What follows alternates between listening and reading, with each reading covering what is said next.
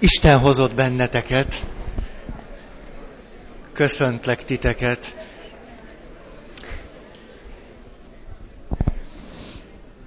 El sem tudtam képzelni, hogy eh, mi vár majd itt rám, hogy kis csoportos beszélgetést tartunk, vagy ilyesmi, de eh, az volt érdekes most, hogy beszélgettem páratokkal, eh, az fogalmazódott meg, hogy ilyen családiasan vagyunk. Mindegy, nem mondom, hogy hátulról gyertek előrébb, mert ha nektek ott jó, akkor nyugodtan maradjatok ott. Azon vívódtam még, hogy esetleg valami plusz témát hozok most, hogy akik nem tudnak eljönni, akkor azok ne essenek nagyon ki ebből a sodrásból, de aztán mégsem így döntöttem, mert hogyha valaki eljött ebben az időben ide, akkor az megérdemli, hogy, hogy azt kapja, amire számít. Na szóval, emlékeztek talán, bár olyan régen volt, annyi minden történt azóta, hogy belekezdtem abba, hogy megnézni azokat a párhuzamokat vagy hasonlóságokat, amelyek abból adódnak, hogyha mi szeretnénk hitünket élő és gyakorló emberek lenni, és pláne, hogyha incselkedünk azzal, vagy pedig már benne is vagyunk, hogy ezt a kereszténységen belül, vagy az egyház keretei által adott módon gyakoroljuk, akkor milyen nehézségek merülhetnek föl közben. És azt a szempontot választottam ki, hogy a hitet gyakorolni, és azt újból és újból nagyon eleven módon megélni. Erre talán, ha a Szentírásból akarnánk kikeresni a kulcs szót, az lenne, hogy újjászületni. Folyamatosan újjászületésben lenni. Nagyon óvakodok most használni a megtérés szót, mert azt is rághatnánk, de most nem szeretném ezt. Inkább maradjunk itt az újjászületésnél. És akkor most egymás mellé szeretném állítani azt, hogy mi történik azzal az emberrel, aki megpróbál a hitében újjászületni, vagy megújulni, vagy azt elevenen élni, ő maga volna az a valaki, akit ebben a folyamatban szeretne újjá teremteni. És a másik oldalon, ahonnan vesszük az analógiákat, az pedig a szó szoros értelmében vett szülésnek a folyamata, az áldott állapot, a várandóság, és mindaz, ami ilyenkor vár ránk. Hát rám nem, hát akikre vár. És, és azért szeretném ezt a párhuzamot hozni, mert nagyon hasonló társadalmi jelenségek mutatkoznak meg, a között, ahogy intézményesült az egyház és a hit gyakorlat, és meglettek a szakemberei, és a között, ahogy intézményesült a szülés folyamata, és meglettek a szakemberei, és ö, talán az egyik legszemélyesebb élménye egy asszonynak az, hogy szül, de legalább annyira hihetetlenül személyes és emberi az, amikor valaki újjászületik a hitben. Ezért próbálom ezeket a párhuzamokat megnézni. Ez tehát nem annyira a, a személyiség mélyének a vizsgálata, sokkal inkább a bennünket körülvevő kereteknek a mustrálása. Az első szempont az az volt, emlékeztek talán, hogy ebben a hagyományos intézményesült rendszerben, ahogyan egy nő ma szül, általában a felelősség és a kontroll az orvosnál van. Míg az úgynevezett alternatív szülésnél az anyánál van a felelősség, övé a kontroll, nála van a kompetencia, és az orvos csak kíséri a szülést, mint egy arra hivatott segítő. És itt hadáljak most még egy picit meg, új dolgokat szeretnék hozni, meg azért is, hogy belemelegedjünk, hogy vissza, visszakerüljünk ennek a témának a, a sodrásába. Vívódtam nagyon sokat ezen, hogy felelősség, hogy kié a felelősség, az orvosé a, a felelősség, vagy a szülő asszonyi a felelősség. Ugyan annál a nehézségnél vagyunk, amiről beszéltünk hónapokkal ezelőtt, ahogy azt ott nagyon kisarkítva azt mondtam, hogy egy kapcsolatban én nem vagyok értett felelős, magamért vagyok felelős. És ha mindenki magáért felelős, és felelős azért a kapcsolatért, azért a viszonyért, ami kettejük között van, mindenki maga felől nézve, akkor ebből valami jó dolog jön ki. Hadd hozzak most itt megint egy példát, mert sokat vívódtam ezen, hogy hogy lehetne ezt még jobban megragadni. Azért is, mert a múlt arkalom után idejött hozzám egy nagyon kedves orvosbarátom. És ö, ö, azt nem mondom, hogy fölháborodott volt, inkább nagyon fölindult és elmondta nekem tíz percben legalább azt a hat szempontot, hogy miért csinálja azt az orvos jelenleg, amit általában csinál. És mindez nagyon logikus volt, hogy az orvos miért vállal sok olyan felelősséget magára ebben a folyamatban, amit én egy picit itt megkérdőjelezek a szakirodalom nyomán. Nagyon ült mindaz, amit ő mondott. Nagyon is érthető volt. De azt gondolom, ez pontosan bizonyítja azt, hogy egy olyan rendszer alakult ki, ahol az orvos valóban eleve felelősnek tekinti magát olyasmiért is, amiért pedig talán ő nem volna felelős. Pontosan ugyanúgy, mint ahogy a párkapcsolatban, vagy a szülő-gyerek kapcsolatban. És akkor hadd hozzak egy olyan példát, ahol hogy a párkapcsolatban ez hogy szokott fölmerülni. Egészen konkrétan. Akkor szokott ez kiéleződni, mikor a kapcsolatban egy pillanatban valaki egy teljesen irracionális és irreális reakciót ad egy egészen pitiáner dologra. Emlékeztek arra, amikor elmeséltem életem első szerelmes levelére, milyen választ kaptam. Az volt a címzés, hogy te kis majom. És hogy ez ugye eléggé szíven, szíven döfött akkor engem, legalább voltam nyolc éves, vagy kilenc, és nem éreztem magam majomnak egyáltalán, de attól a lánytól, aki ugye megdobogtatta a szívemet, ezt kapni válaszként, azért ez elég, elég húzós. És ettől kezdve, ugye nekem itt kialakult, most így mondom, némi kis komplexusom. Ezért aztán a szívemnek van egy pontja, ahol, hogyha nekem valami hasonlót mond valaki egy teljesen ártatlan helyzetben, hogy jaj, te kis hülye, vagy jaj, nem arhúj már, te béna, vagy valami ilyesmit, amit lehet, hogy ti simán lenyeltek, mert hát működő, hogy vagyok béna, vagy nem tudom, valahogy elrendezitek, én erre nem nagyon vagyok képes. Tehát hallok egy ilyen ártatlan minősítő megjegyzést, hogy jaj, te hülye, és ez engem pontosan azon a helyen szúr meg, ahol mondjuk kilenc éves koromban megkaptam ezt a válaszlevelet ezzel, hogy te kis majom, és erre mindig jön egy teljesen irracionális és a helyzethez képest irreális reakció. Hát éppenséggel néha tudom tartani magam, de az, az érzéseimnek egyszerűen nem, nem tudok ö, parancsolni. Ezek nagyon hevesek ilyenkor mindig. És minél bensőségesebb a kapcsolatom az illetővel, annál jobban kérem ki tőle. Minél jobban gondolom azt, hogy ő szeret engem, és ő azt mondja nekem, hogy te hülye, ez olyan fájdalmat okoz, el se tudom mondani.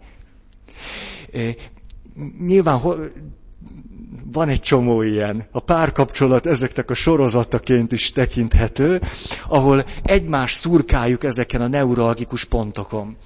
És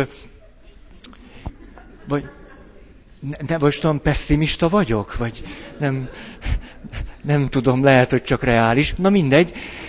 És akkor itt vagyunk ennél a pillanatnál, mondjuk a barátnőd, a szerelmed, a barátod, a házastársad, a nem tudom én ki, pif, megszúrt ezen a ponton. Erre jönnek a te irreális reakcióid.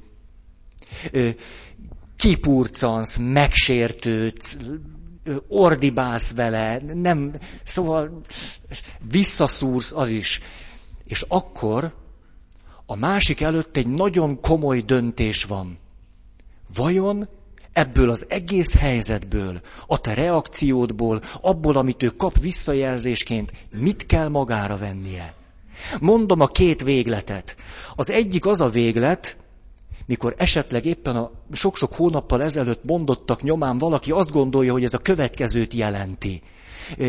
Volt nálam néhány hónappal ezelőtt egy pár, nagyon rendkívüli, mert a férfi szeretné, hogy a párkapcsolatuk jobb legyen, a feleség meg kevésbé. És akkor ez rendkívüli. És akkor a, főleg, hogy férj az illető. Szóval a férfi elmondja, hogy ő neki mi a nagy baja. Mire a feleség végighallgatja, kicsit unottan ül, ugye, jó hát mondja, mondja. És akkor a következőt mondja, drágám. Én ezt már neked otthon is megmondtam, hogy ha neked van valami bajod, menj el orvoshoz. Hát pszichiáterhez, pszichológushoz, hát ha neked van valami bajod, akkor neked el kell menni a szakemberhez. Nekem ehhez mi közöm? Ugye ez az egyik véglet. Mikor azt mondom, az illetőtől látok egy ilyen heves reakciót, amit hoz gyerekkorából, picikorából, mit tudom én honnan, magzati létéből. Hozza ezt, eb- ezt a reakciót kapom én meg. És elég józan vagyok ahhoz, hogy azt mondjam, ez nem nekem szól. Hát, hogy hülye leszek magamra venni, ez az ő cucca, én magamért vagyok felelős, menjen el orvoshoz, azt ha meggyógyult, jöjjön vissza. Ez az egyik véglet, ö, tragikus. Ez tragikus. Tehát amikor arról beszéltem, hogy én magamért vagyok felelős, egyáltalán nem erről beszéltem. Mert az illető a kapcsolatból rájutó felelősségrészt, hogy ő felelős azért a viszonyért, amiben benne van, abból sem vesz magára semmit, és ez nagyon nagy baj. Tehát ez az egyik véglet. A másik, az szokott a gyakoribb lenni, illetve ez is megtörténik, ha belefáradunk. Tehát mondjuk szerelmes párokon szoktam azt látni, hogy egy-két évig iszonyatos intenzitással veszik magukra az ebből a dologból rájuk eső részt. És próbálják szeretni, és gyógyítani, és simogatni, és megérteni, és mindent próbálnak. Aztán, hogy megházasodtak, meg nem gyógyult meg, vagy nem annyira, hát akkor már mondhatja. Úgy nagyjából nagyon sokan ezt a dolgot akkor utána elengedik. Hát mindegy, hát fáj neki, fáj neki. Az ő dolga. Tehát azért ebből is van bőven. Bőven. Főleg abból a mentalitásból, hogy már nem veszek magamra a helyzetből annyi felelősséget, amennyi pedig az enyém lenne. Ez az egyik. Gyógyuljon meg magától. A másik. Amikor valaki, és ez, ez a látványosabb, amikor valaki ebből a helyzetből olyat is magára vesz, ami pedig nem az övé. Vagyis ennek a reakciónak a hevessége, ahogy ezt valaki kikéri magának, ahogy ezt valaki mondjuk ezáltal megsértődik, vagy ugyanolyan bántó lesz, vagy, vagy azt mondja, hogy hogy tudtad ezt velem megcsinálni, te szemét, hogy, és akkor a másik ebből egy csomó mindent magára pakolhat. Mert olyan heves a reakció, és ugye érzésekből tanulunk. Sok esetben megyünk, megyünk előre, ameddig csak valaki el nem sírja magát mellettünk. Na, akkor megállunk, most akkor mit bőg? De különben pff, se kép, se hang. És amikor látjuk, mert az érzéseknek van egy ilyen nagyon fontos funkciója, hogy az embert kicsit melbevágják, hogy hogy is van. Néha egyáltalán nem a szóból értünk, abból a legkevésbé, érzésekből. A másiknak az érzelmi reakciói tudnak minket valamerre billenteni általában. Az, hogy logikusan elmondja nekünk, hogy mi fáj, ez kevésbé. De ha látjuk, hogy ki készült, az igen. És akkor, ha én látom, hogy a másik ki készült, akkor nagyon sokan ebből irdatlan sokat magukra vesznek, pontosan annyit magukra vesznek felelősségként, mint amennyire a társuk kikészült. Ez viszont túlzás, mert ő nem attól készült ki, hogy én azt mondtam, hogy te kis majom, hanem attól, hogy ezt neki valaki valamikor mondta, és ott van egy seb. És amikor én a legfinomabban is hozzáérek ahhoz a sebhez, az neki nagyon fáj. De azt nem én okoztam. A reakció tulajdonképpen ö, bizonyos szempontból nem nekem szól, legalábbis a hevességét illetően. Tehát nem kell annak a, annak a mennyiségét magamra venni, és nem kell azt mondani, hogy Úristen, mit csináltam? Ú, ezt én csináltam vele. Mert nem én csináltam vele. Én csak annyit mondtam, hogy te kis majom. Ez épp elég baj, de nem annyira nagy baj, mint amennyi a reakció. Mit kell akkor csinálni? Azt, és ez igazából egy párkapcsolatnak az óriási lehetősége, hogy a két fél magára veszi mind a kettő a maga részét abból, hogy ők egy kapcsolatban vannak. És felelősek mind a ketten külön-külön maguk felől nézve ezért a kapcsolatért, amikben ők jelen vannak. Amiben ők jelen vannak. És akkor kellene, hogy az megtörténjen, és hogyha ha van ilyen kapcsolatotok, vagy volt, vagy van ilyen élményetek, ez hihetetlenül fölemelő. Mikor a másik azt mondja, hogy bár nem én vagyok a felelős azért, hogy te ilyen hihetetlenül kikészültél, mert ennek a háttere nem velem függ össze, hanem valami mással, vagy valaki mással. De ebben a helyzetben felelős vagyok azért, hogy mi van most veled. Elfogadom azt, hogy te nagyon kikészültél. És ezt nem becsülöm le, hanem a reakcióim arra szólnak, arra vonatkoznak, hogy te nagyon kikészültél. De nem arra, hogy ezt én csináltam, és bocsáss meg nekem. Itt jönnek ugye az ördögi körök, a játszmák. Mikor a másik belemegy abba a játszmába, hogy ő okozta ezt a nagy bajt, és elkezd bocsánatot kérni. Jaj, bocsáss meg, ne haragudj, annyira barom voltam, hogy, hogy csinálhattam ilyet, tényleg nem szeretlek, tényleg ez így van. Igazad van, mikor azt gondoltad, hogy nem szeretlek, hogy nem vagyok megbízható, és, és elkezdődik egy játszma, és ebből nem születik gyógyulás. Ugyanúgy játszma történik akkor is, amikor valaki úgy védekezik ez ellen, hogy visszavág, és akkor megy egy ilyen harc talán sikerült érzékeltetnem azt, hogy, hogy a dolognak az a kulcsa, hogy fölveszem, talán így lehetne ezt mondani, a helyzetből rámeső felelősségrészt. És ezt, ha egy kapcsolatban sokáig csináljuk, és, és komolyan vesszük azt, hogy a másiknak ilyen irreális, irracionális reakciói vannak, az illető elkezd gyógyulni. Ez majdnem biztos. Már önmagában attól, hogy valaki nem lép ki ebből a viszonyból. De ha túl sokat veszünk magunkra, akkor nem kezd el gyógyulni. Ez egy nagyon furcsa tapasztalat. Csak épp annyit kell magunkra venni, amennyi minket illet. Akkor történik a gyógyulás. És ezt talán lehetne mondani a a hit fejlődésére is, meg lehetne mondani a szülés folyamatára is. Ha a pap túl sok mindent vesz magára, az illető nem nő föl a hitben. Ha az orvos túl sokat vesz magára, a nő nem élheti át azt az élményt, hogy ő vele valamit történt, és ő valamit csinál. Valami nagyon-nagyon fontos dolgot csinál. Nem az orvos hozza világra a kisbabát, hanem ő szüli meg.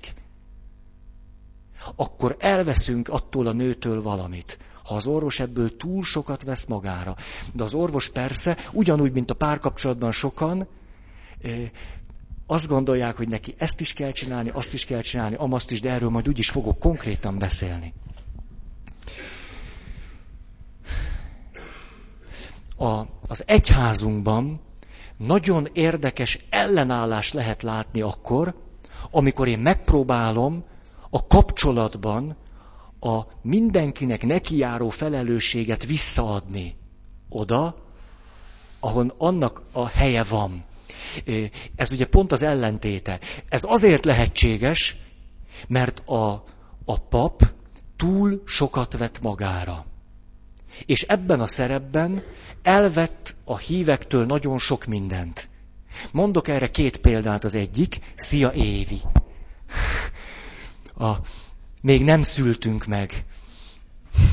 Az egyik, hogy első áldozó szülőkkel most próbáljuk azt csinálni, és próbáljuk ezt nagyon-nagyon kidolgozni, hogy amikor ők azt mondják, hogy dugjuk be a gyerekünket a kórházba, a, a nő menjen be a kórházba, jött egy beteg, menjen végig a folyamaton, azt jöjjön ki egészségesen, de már ne egyedül legyen, hanem ketten legyenek.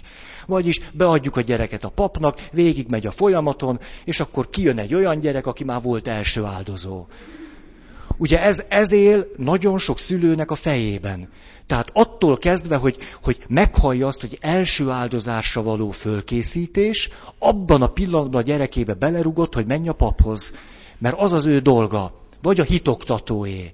És a folyamat neki ezzel semmi dolga nincs, maximum az, hogy elviszi a gyerekét arra a helyre, ahol történik a szülés, de ő kint marad, ne, nem vesz részt ebben a folyamatban, hát mi köze neki ahhoz? Hát szüljön meg a kis kölyke egyedül, az az ő dolga, és majd az ünnepnapon szépen fölöltözik, és akkor ilyen áhítatosan ott van, és, és az a különbség csak a, a szülés meg e között, hogy nem rúgnak be a szülők. Ellentétben azokkal az apukákkal, akik a megfelelő ital, italozó helyeken várják a nagy pillanatot.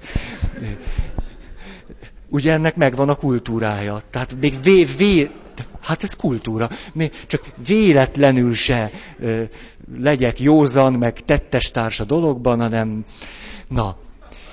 És akkor szülőkkel próbálok beszélgetni arról, de ez ugye évek óta megy a magam módján csinálom, de most, hogy hatalom van a kezemben, most megváltozott minden. Most úgy lesz, ahogy én akarom.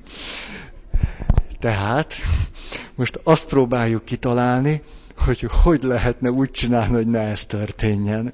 Tehát hogy lehetne, ugye ez egy nagyon furcsa 22-es csapdája. Tehát hogy tudnám úgy manipulálni a szülőket, hogy egy kicsivel több felelősséget vegyenek magukra. Most ezt nagyon, nagyon kritikusan mondtam, persze, hogy próbálom nem manipulálni őket. Hogy hogyan, Ugye olyan kísérletek vannak ezen a téren, hogy szülőknek tartani azt a hittanórát, amit a gyereküknek is megtartunk. Azért, hogy utána a szülőhöz oda mehessen a gyerek, és a szülő pontosan tudja, hogy mit kell a gyerek kérdéseire válaszolni. Ha ezt ő nem tudná. De általában, vagy gyakran nem tudja. Tehát párhuzamosan megy a hitoktató tanítja a gyereket, én meg tanítom a szülőt. És ugyanazt adom le, mint a hitoktató, csak, csak felnőtt embernek mondom. De ez még mindig kezdetleges. Mert igazából az lenne jó, hogyha a szülő ugyanúgy egy, egy ilyen szülési folyamaton keresztül menne. Ne csak mondjuk a gyerek segítőjeként szólítsam meg, hanem őt abban a helyzetben szólítsa meg. Egy, egy apa sem csak az a valaki, aki a szülőnőnek a kapcsolt része. Mert ő egy személyes eredeti módon átél valamit. Ezért nekem meg kellene szólítanom a szülőt úgy, hogy téged szólítlak meg, mint apa, vagy anya, vagy férj, vagy feleség.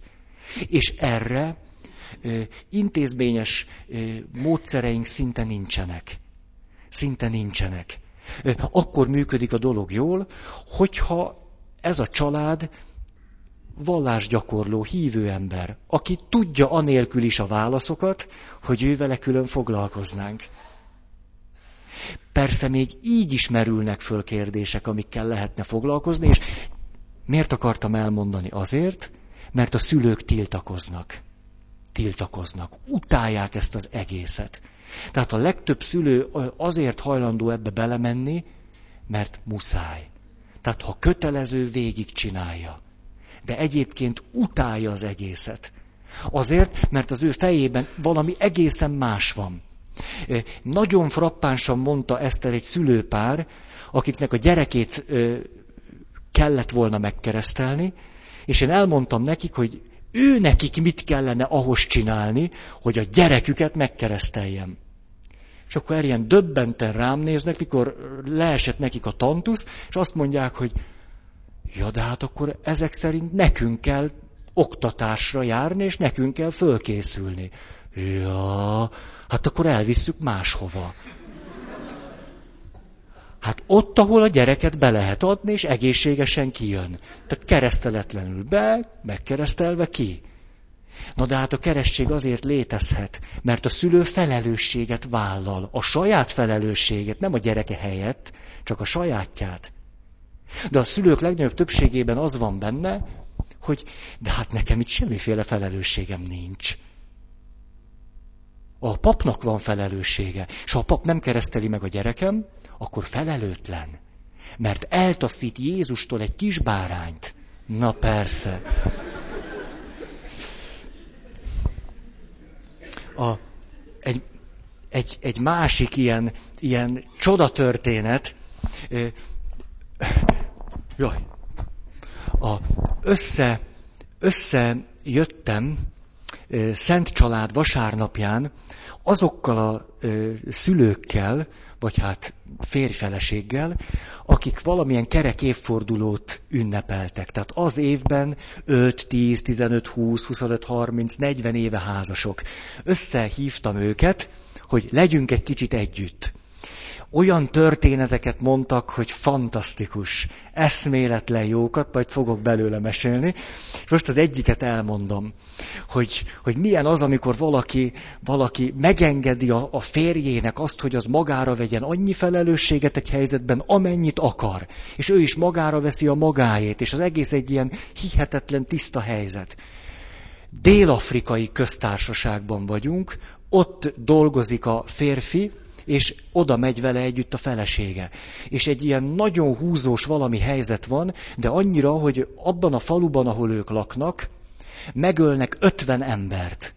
Sok száz szebes, sebes, sok száz sebesült van, é, ne ezt gyakoroljam majd, és tehát sok száz sebesült van, nem mond, ez, e, e, ebbe bele szoktam bukni, ez a mit süt kis szűcs, ez nem megy.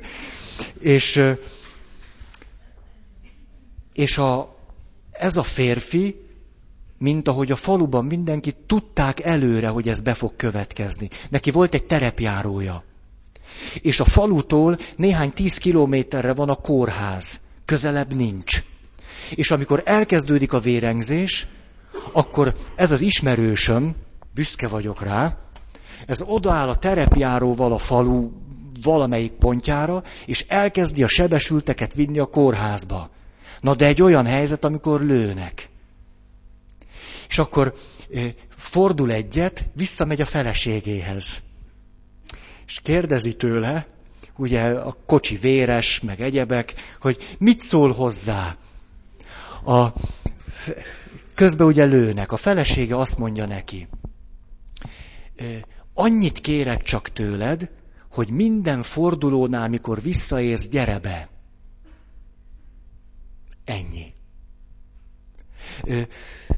Több tucat embert vitt el a kórházba, sok órán keresztül ment oda-vissza.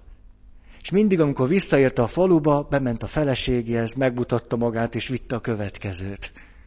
És ezt most 30 éve házasok, és ez volt az egyik nagy története a férfinek.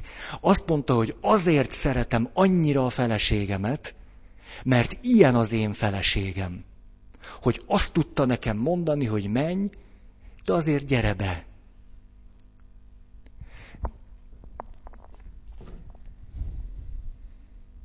A másik, ezt egy kedves ismerősömék mesélték el, hogy milyen az, amikor valaki bekerül ebbe a rendszerbe, és, és ott megmérettetik. Az történik velük, hogy kijön a papír, vagy nem tudom, hogy ez hogy van, ekkor és ekkor, ebben az időpontban, ezen a helyen jelenjenek meg genetikai vizsgálatra. Ugye ez a normális menet, én legalábbis úgy tudom. Na, és akkor férfi elkíséri a feleségét, ülnek, még nem jutottak be, ugye ez a genetikai vizsgálat nyilván azzal jár, hogy utána kiderül, hogy mondjuk betege a baba, és hogy mennyire beteg, és az összes többi. És akkor ott ülnek a váróban, és akkor azt mondja a feleség a férjének, te, miért vagyunk mi itt? Mi a férfi ránéz, és azt mondja, hát azt én nem tudom. Puff, elmennek. Ez az szerintem, amikor egy házaspár fölveszi azt a felelősséget magára, Na úgy, de csúnyán mondtam ezt a jó ég. Magára veszi azt a felelősséget, és pont annyit, amennyi ebből a helyzetből adódik.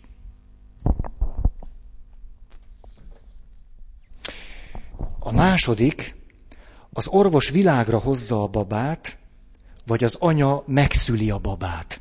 Itt most csak, hogy az édesanyáknak a, a kompetenciájáról csak egyetlen adat. 1964-ben csináltak egy kísérletet, 402 édesanyát kérdeztek meg, hogy mit gondol, hogy milyen nemű lesz a gyermekük. A 402-ből mindenféle vizsgálat nélkül meg tudta mondani 360, hogy fia lesz-e vagy lánya. 402-ből 360. Ugye erről nagyon sokat lehetne beszélni. A magzat és az édesanyja közti kapcsolatról. Arról a nagyon sajátos viszonyról. Hülyeséget mondtam? Nem, rosszat mondtam, nem? Azt hittem, valamit eltoltam a számokat. Szóval 402-ből 360.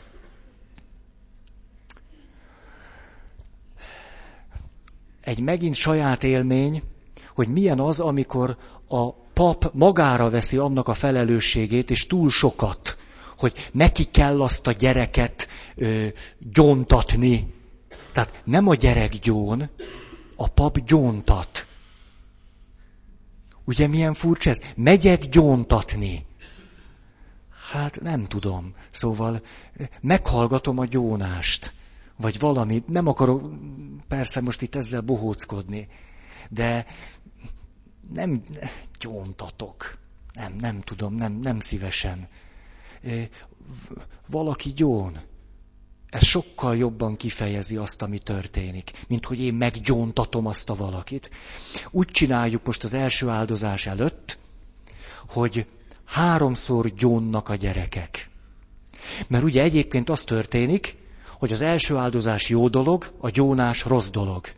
Tehát ez körülbelül olyan, hogy ki kell bírni, és akkor utána lehetsz első áldozó. Ez egy eszméletlen hülye rendszer, ezért aztán most úgy csináljuk, hogy háromszor kell neki szenvedni. Ez, ez egy sokkal jobb rendszer, és a pap kiélheti magát háromszor, ugye, mint a Döbrögin a Ludas Matyi. Sokkal jobb rendszer egyébként, mert a gyerekek rájönnek, hogy ezt ők csinálják, hogy ők itt egy rutint szereznek, hogy, hogy ez önmagában valami, valami jó dolog lehet nekik. Nagy élményem volt most az első áldozó gyerekekkel, hogy ezek a prüntyik, akik végigmentek ezen, ezek karácsony előtt jöttek, mint a katonatisztek.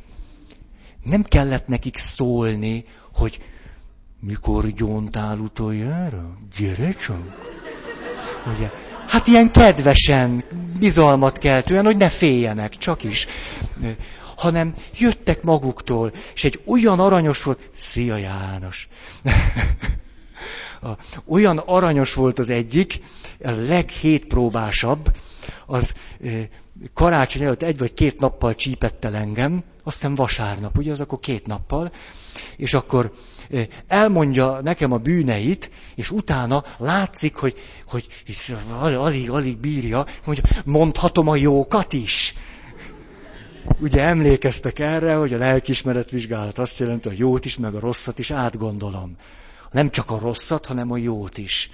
És akkor azt az izgalmat, ahogy ő már várta, hogy jó, hát ezek voltak a rosszak, és most elmondja, és egy nagyon aranyosat mondott, kapott egy puzzle-t szülinapjára, ami neki decemberben van, és ezt odaadta a testvérének.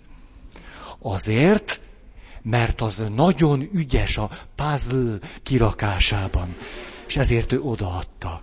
És ezt olyan büszkén mond, persze nem ezt mondta, mert gyónás volt, tehát valami más csinált, de azt sose tudjátok meg. Hogy, szóval olyan aranyos volt, hogy lehetett látni, hogy, hogy hát ezt, e, e, e, ezt most ő csinálja, ez az ő ügye, ebbe ő, ő, olyan gyerekek vannak, képzeljétek el, hogy van olyan gyerek köztük, akit a nagymama hordott, a szülők nem vallásosak, nem is foglalkoztak vele, csak a nagyi hordta, és a nagymama meghalt. Ugye azt gondolnánk, hogy hát ilyenkor puf, vége a dalnak. De nem, mert a gyerkőc, aki ezt a, ennek az egész dolognak a, a súlyát amennyire esik, magára vette, ő jön egyedül. Képzeljétek el úgy, hogy uszodába megy, mit tudom én hányra, nyolckor úszik vasárnap, és akkor kilenckor kijön a medencéből, és ilyen vizes hajjal, meg minden mindig frászt kapok, hogy meg fog fázni, beesik a templomba fél tízre, tök egyedül. Kilenc éves. Végig ott ül, és utána hazamegy. Hittanra is egyedül jár. Teljesen ő ezt csinálja, mert ez... De emögött nyilván olyasmik vannak, hogy nem veszek át tőle olyan, olyan dolgot, ami az ő, ő területébe tartozik. Na.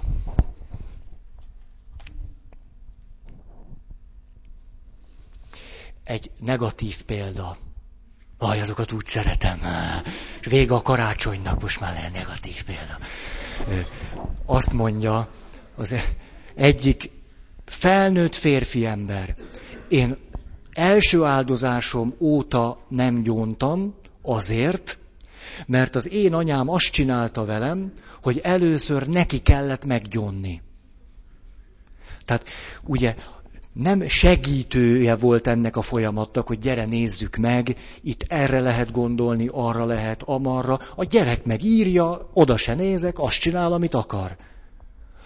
Hanem le kellett írni, és akkor az édesanyja ellenőrizte. Ugye, mert hát az még nem gyónás. Nézte, hogy az úgy van-e, vagy nincs, hogy valami kimaradt-e, és akkor azt még hozzá kellett írni, és így mehetett el az első gyónására, hogy az rendes legyen. Na ez az, amikor valaki azt gondolja, hogy ő olyanért is felel, amiért nem. És a gyerek nem is ment el többet megmondta, hogy ő, ő nincs az a pap, akinél ő gyónni fog. Azért majd meglátjuk.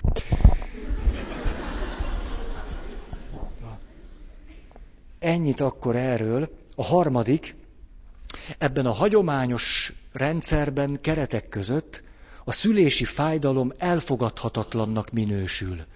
Mert hiszen a nő, aki oda bemegy, az beteg, ugye, kórházba megy, tehát beteg, orvosnak kell őt kezelni, nem egy természetes folyamat, ő beteg. És a betegségével együtt járó fájdalom, az rossz dolog, amit valahogy enyhíteni kéne. Ezzel szemben nyugodtan mondhatjuk azt, hogy a szüléssel együtt járó fájdalom egyfelől lehetne sokkal kevesebb, mint amennyi általában van, Másfelől pedig egy normális és természetes dolog. Szeretnék mind a kettőről beszélni. Az, az egyik, hogy amikor azt mondjuk, hogy ez a fájdalom, ez mindenképpen rossz, akkor pont valamiképpen a misztériumot vesszük el. Ez az idei karácsonynak számomra az egyik legnagyobb, legnagyobb titka, hogy, hogy a, a fájdalom, vagy a szenvedés, most direkt nem akarok nagyon árnyaltan beszélni erről, pedig lehetne, de most csak úgy, úgy egybe mondom. Az adott esetben a misztériumnak a jele. És hogyha ki akarom kerülni a fájdalmat vagy a szenvedést, akkor kilépek a misztériumból. Kilépek a titokból, ahol az Isten, ahogy az Isten ott ben van. Én elvileg csak a szenvedésből akartam kilépni, csak a fájdalmat akartam enyhíteni. De minél inkább próbálok ebből kilépni, annál jobban távolodok Istentől. Ez nem jelenti azt, hogy, hogy mindenképp fájni kell, de ezt majd ezután mondom. Szülő asszonyoknak a beszámolóit olvastam el sokat, meg hát beszélgettem anyukámmal, nővéremmel, barátaimmal. Sokan beszéltek olyanról, hogy, hogy miután, most így mondom, valami nagyon elemi fájdalom ez, de ugye termelődnek nagyon sajátos anyagok, amelyek ugye kábítószerként hatnak egyrészt, másrészt módosult tudatállapotban van a nő, amikor szül, és ráadásul egy ponton túl, ezt tudjuk magunkról is, hogy egy, a, a fájdalom egy, egy idő után megszűnik. Úgy van az, hogy fáj, fáj, fáj, fáj, fáj, és amikor azt gondolod, hogy elviselhetetlen, egyszer csak megszűnik, és átkerültél egy másik állapotba. Akinek volt már ilyen fájdalma, az pontosan tudja, hogy így működik. Nekem, mikor ízé porrá zúzódott az ujjam, akkor nekem ez egyáltalán nem fájt. Egyáltalán nem. Volt egy pillanat, mikor fájt, és utána semmi. És néztem az ujjamat, és hat volt belőle. Azt mondtam, jé, milyen érdekes. És akkor fogtam a darabot, és mentünk gyöngyösre a sebészetre, hogy addig ne essen le. És nem volt fájdalom. Valami ilyesmi az, amikor, amikor a fájdalomnak, most inkább így mondom, nem beszéljünk szenvedésről, a fájdalomnak megvan a maga misztériuma. De hogyha ha ezen a fájdalmon át tudunk menni, engem hülyének néztek akkor. Mert én, de az benne a vicc, hogy nekem ez nem esett nehezemre. Visszajöttünk úgy, hogy már akkor össze volt varva az ujjam, megint öt ujjam volt, és nem hat, és akkor várt engem ott az ebéd, ez egy edzőtáborban volt, szilvás gombóc volt, annyira emlékszem, pedig 15 éve, vagy nem tudom mikor volt ez, és én ö, fölajánlottam a szilvás gombócomat, hogyha valaki éhesebb nálam, miután én nem csináltam végig az edzést, ö, miután szétdurant az ujjam, ezért egye meg vás valaki nyugodtan a szilvás gombócomat, aki éhesebb nálam. És ebben semmi hősies nem volt. Nem voltam én ott jó, egyszerűen nem fájt. Aztán másnap igen. Azt arról tudnék mesélni, mint hogy a, a szülőasszonyok is. A nővérem azt mondta, hogy átjutott ezen a fázison, és akkor ő ezt így mondta, éppen most karácsonykor megkérdeztem, mert beszélgettünk erről is, hogy azt mondta, hogy eljutottam egy pontra, amikor velem már lehetett akármit csinálni. Bármit! Mintha semmi nem történt volna. Aztán ő is azt mondta, hát másnap azért nem ugráltam. És ezért ennek a fájdalomnak megvan a, aki egy ilyenen átment, ennek megvan a misztikája.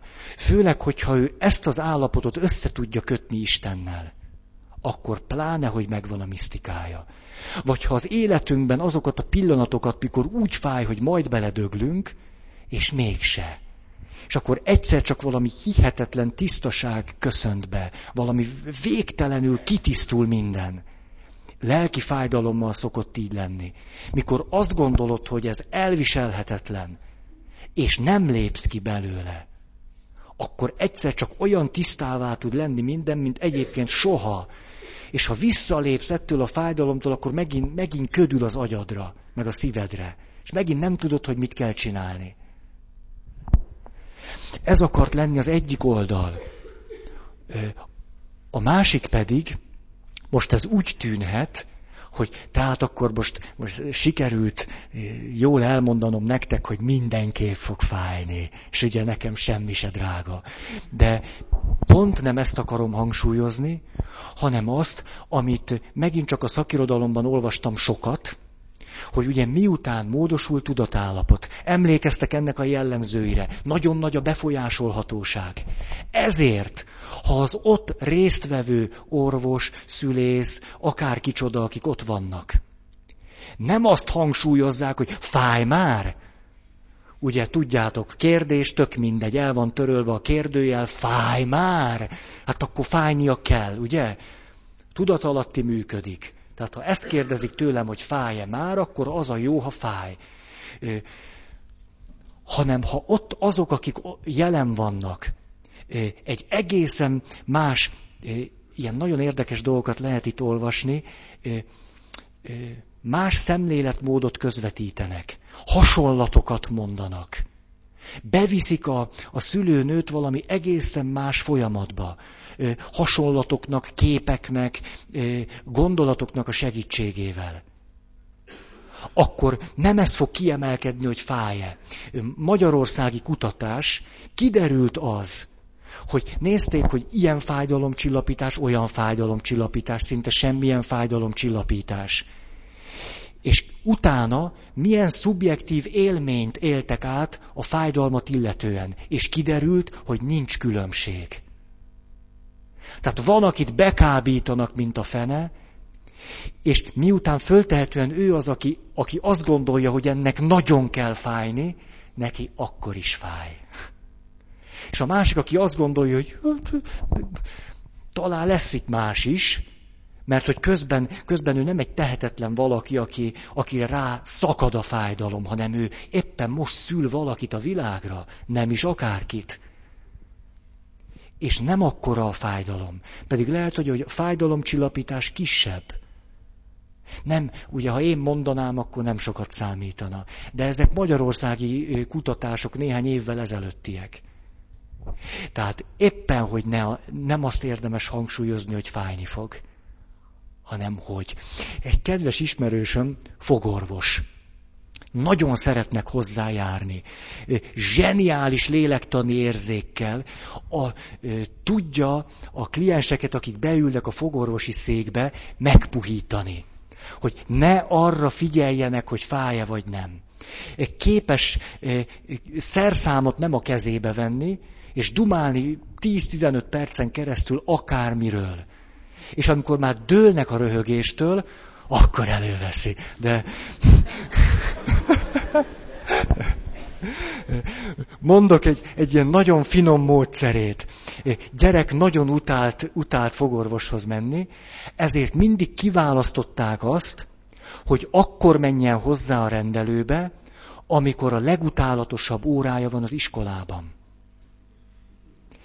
és úgy, hogy ne is rögtön utána kelljen bemenni, még legyen egy órája. És ő ezt mindig igazolta. Mindig akkor, amikor a gyerek utált volna bemenni a suliba.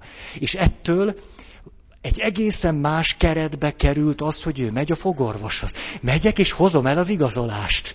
Mert megúszom a matekot. Vagy a magyart, nem tudom, azt kinek mi tetszik, én azt sosem, na mindegy. Én a matekot. Ez az, ami... Na, értitek.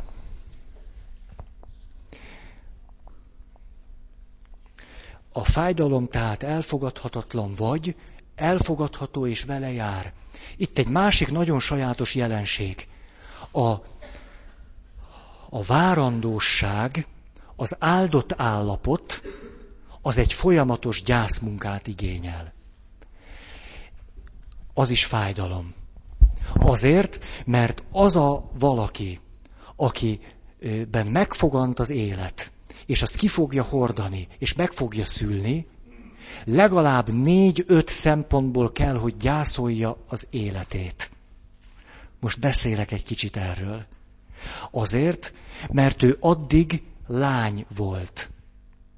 Valaki nekem ezt úgy mondta, hogy amikor kiderült, hogy kisbabát várok, rájöttem, hogy nem lehetek többé felelőtlen. Ez egy nagyon sajátos kifejezése annak, hogy véget ért valami. Attól a pillanattól kezdve, hogy meg fogom szülni azt a babát, és már hárman leszünk, ő megszűnt olyan lánynak lenni, ahogy eddig lehetett. Már pedig abban volt egy csomó klassz dolog, és ezt el fogja veszteni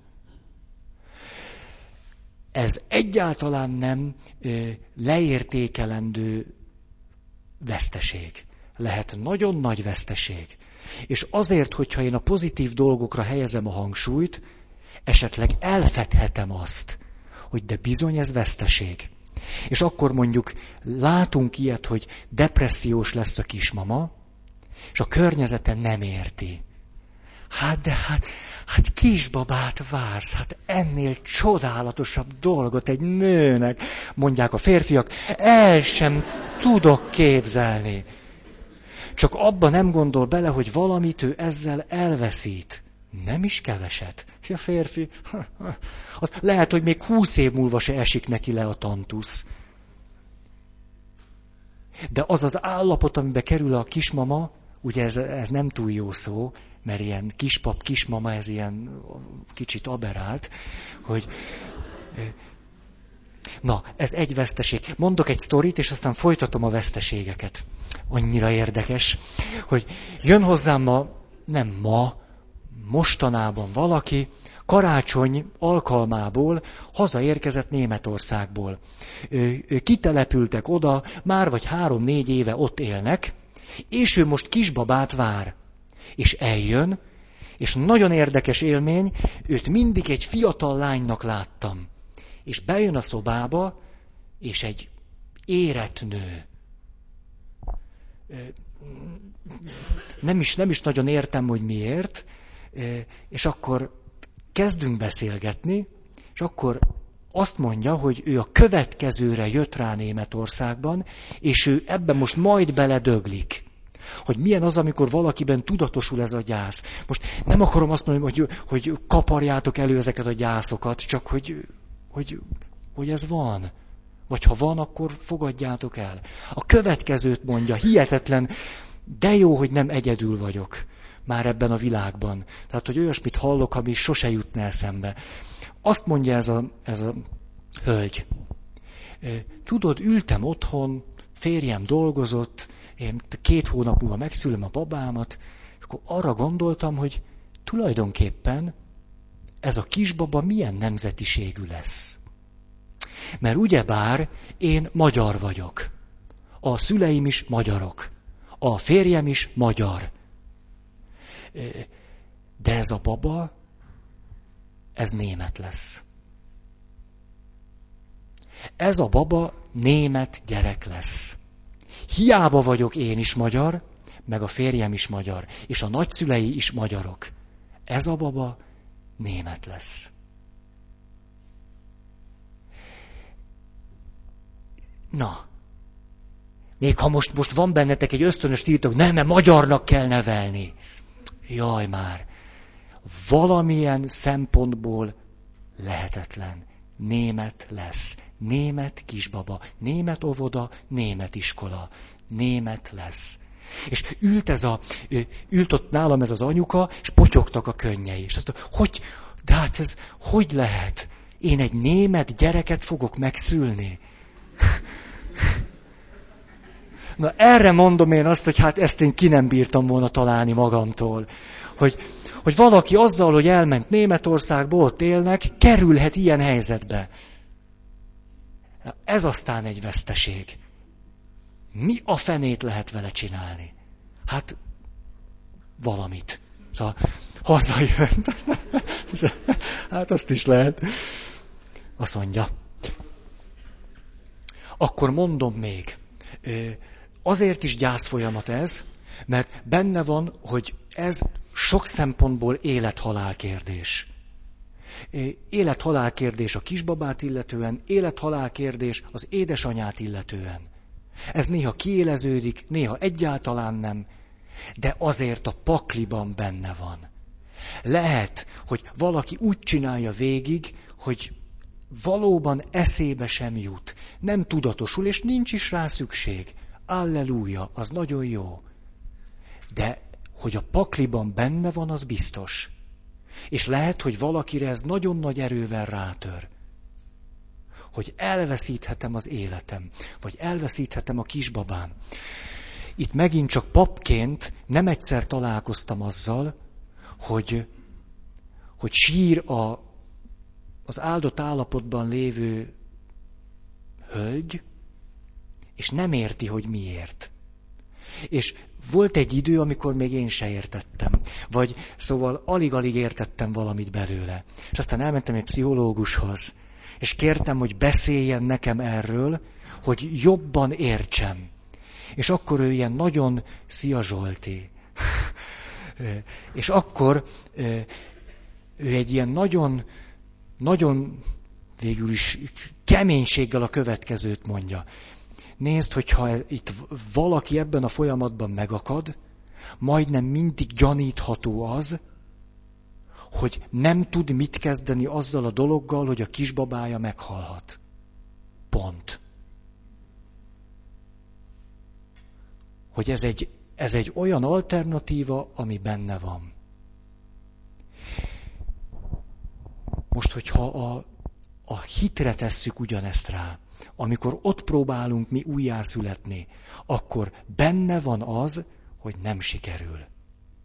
Ez benne van, hogy erőlködünk, és nem sikerül. Gyökösi Bandi bácsinak az apukájával történt az meg, hogy 60, azt hiszem két éves koráig nem sikerült. És akkor nekiállt, írja az egyik könyvében, kigyűjtötte az egész szentírásból az összes olyan helyet, ahol megtérésről van szó. És amikor az összeset kigyűjtötte, akkor megtörtént. Akkor jutott át ezen. Ú, megint a Bandi bácsi jutott eszembe. Ő, ő írja azt, hogy egyszer már ilyen idős korába kitettek neki egy nyugágyat a Balcsi partján, és akkor ő ott né- nézegette az embereket, és látott valakit, bement a sekély vízbe, ott állt fél órán keresztül, néha egy kis vizet magára lötykölt, aztán visszament. Megevett egy-két lángost, aztán hazament. És akkor ő ezt mondja, hogy nagyon sokan vannak így, nem mernek bemenni. Kicsit magukra lötykölik, és, mert akkor nincs csalódás. A harmadik, ami megint nagyon eleven lehet, hogy mi lesz a nőiességemmel, mi lesz az alakommal, mi lesz a testemmel, mi lesz én velem. E, ezt az élményt nagyon is a testhez kötve lehet megélni.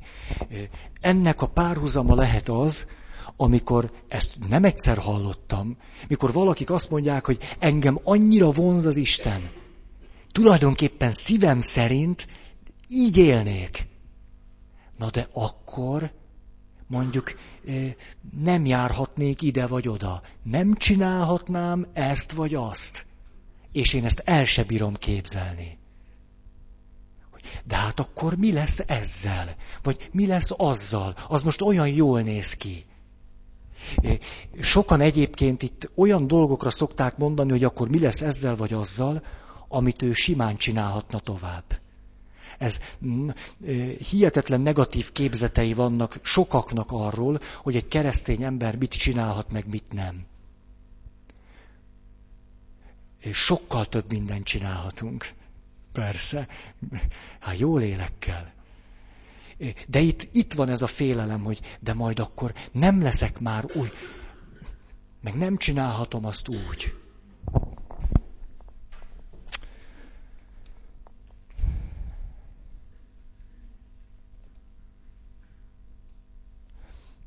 Akkor ezt most be is fejeztem, ezt a pontot.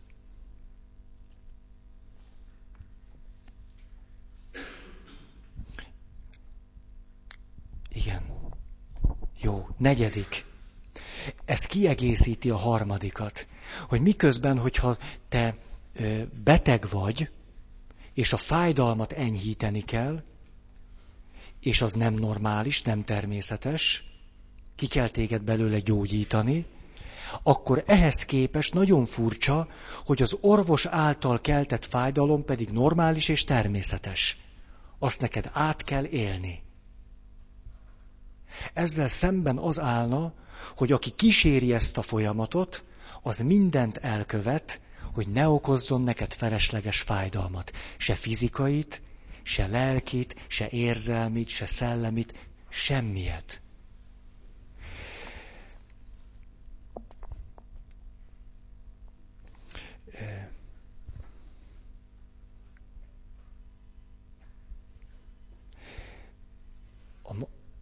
Jé, de érdekes.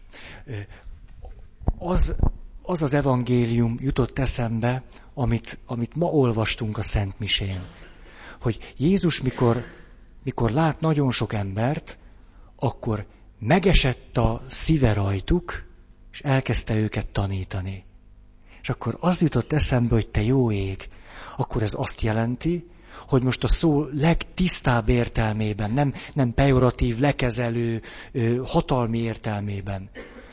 Akkor szabadna csak bárkinek kinyitni a száját, amikor tanít, szülő a gyereket, tanár a diákját, akármilyen szinten, ha előtte megesik a másikon a szíve.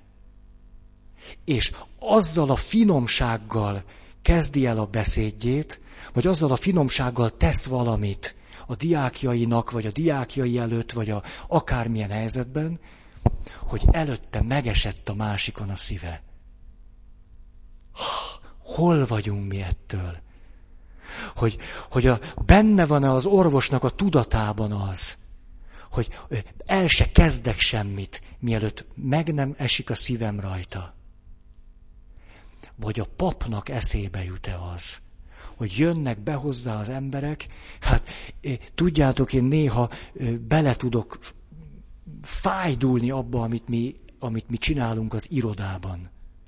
Tehát bejön egy gyászoló, potyognak a könnyei, és akkor üljön le. Miért jött? Ugye, hát látszik, hogy miért jött. Hát me, me, meghalt az édesapám. Ide tartozik? Hát, tehát, hogy, hogy erre a mondatra egy ilyen reakció legyen, de hát ha voltatok már ilyen helyzetben, akkor könnyen kaptok ilyen reakciót. Ide tartozott? Hát kérem szépen, én nem tudom, hogy ide tartozott el. Én, hát nem, nem tudom, én csak azt akarom, hogy, hogy hát egy pap jöjjön, és akkor az, az ott temesse el. Hát azt se tudja, hogy ide, ide tartozik-e, vagy nem. Hát mióta laknak itt? Szóval olyan, olyan mondatokat tudunk mondani irodában, hogy a szörnyű. Akkor, az, jó, akkor vegyük föl az adatokat. Tehát, mert ugye ő az irodista. Tehát akkor mi neki a dolga, hogy fölvegye az adatokat. Ő nem egy emberrel találkozott, ő nem egy gyászolót lát, hanem adatokat fog fölvenni. Ugye volt olyan, nem egyszer, nem mondom a helyet, pedig mondhatnám, ahol a, ahol a gyászolók még nem sírva mentek be, de sírva jöttek el. A, ez aztán nagy teljesítmény, mert ugye ott ült Ali Pasa, vagy Basa, vagy ki, ugye egy mit 98 éves katolikus asszonyság személyében, a hivatal, az orvos ült, és akkor annál a kérdésnél csillant föl a szeme, ezt várta. Ellátták-e az elhunytat szentségekkel, vagy nem? Vagyis hát ugye, hogy hívtak-e papot előtte, gyónt. Ha a válasz az volt, hogy igen, akkor na azért. Ha a válasz az volt, hogy nem, fölment a púzusa, kidüllett a szeme, és akkor miért? Mit gondoltak? Hogy nem fog meghalni? Azt gondolták? Kinek lett volna a dolga papot hívni? Most ugye ide jönnek papot kérni. Most van hozzá merszük. És akkor ezt így, így le, leadta. Hát tudjátok, ha, ha Hát szóval. És akkor ugye egyszer beszóltak neki, nem egyszer, sokszor szóltak be neki, de, de egyszer följelentették. És akkor ugye ennek kapcsán kliensem lett. Mert jött is, hogy atya, hogy beszélnek velem az emberek, mondta. Följelentettek azért, mert én komolyan veszem a betegek szentségét. Aha. Először megesett rajta a szívem,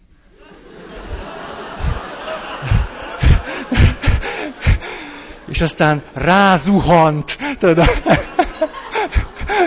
rá esett a szíve. Nem, szóval ne, azért határon belül maradtam, de, de a hiteles érzéseimet megjelenítettem ebben a helyzetben nagyon hiteles voltam. Mit, mit gondolok, meg érzek erről. Szóval, de ez, ez nap mint nap. És ezért nem csodálkozom azon, amikor, amikor nagyon sokan kapnak egy ilyen élményt, és azt mondják, hogy hát eddig se, na de ezután aztán pláne.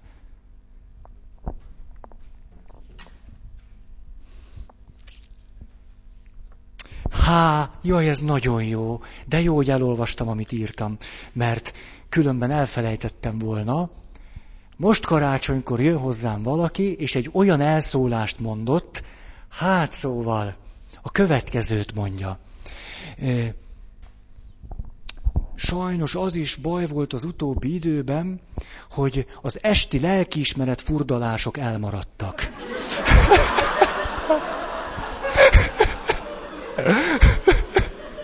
Ez a... Jó, nem? Ez a kellőkép neurotizált hívő panaszai papja előtt. Valahogy így lehetne ezt összefoglalni. Nem mertem neki elmondani, hogy mit mondott, inkább elszégyeltem magam, hogy mit csináltunk vele. Rajta tényleg megesett a szívem. De az előző asszonykán is. Na.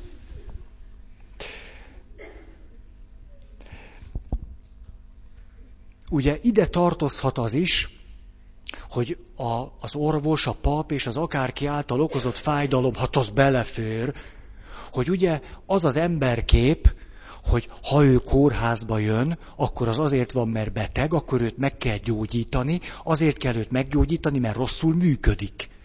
Mert ha nem működne rosszul, nem kéne meggyógyítani. Ezt a papok zseniálisan tudják csinálni.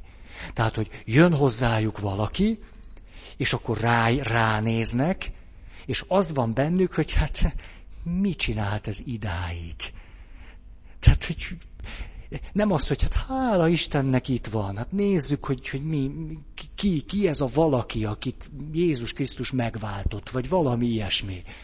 Hanem, hogy egy ilyen végtelen lekezelően. Tehát abból indulnak ki, hogy az illető előbb-utóbb persze, hogy orvoshoz kerül, hogy ezt nem lehet megúszni, ugye? Előbb-utóbb megbetegszünk, és akkor jön a mi időnk.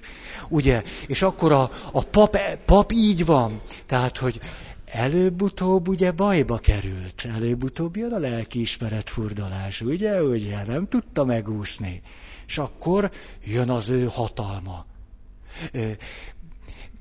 Nem egyszer lehet azt látni, hogy rendes emberek bizonyos dolgokat nem tudnak. Hát ez normális, hogy nem tudja.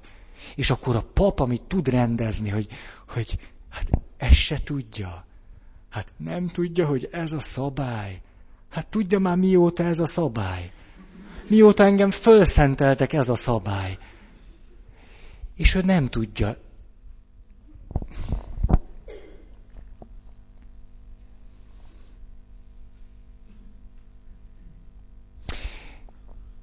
Elmondom egy sikerélményemet. Legalábbis remélem, hogy valóban így történt. Megfogadtam néhány évvel ezelőtt, hogy az éjféli misén tilos a híveket szídni.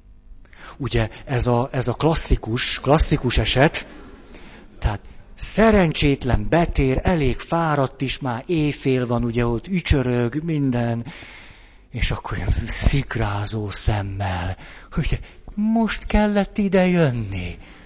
Most, hol voltatok előző vasárnap? Akkor nem kell templomba jönni.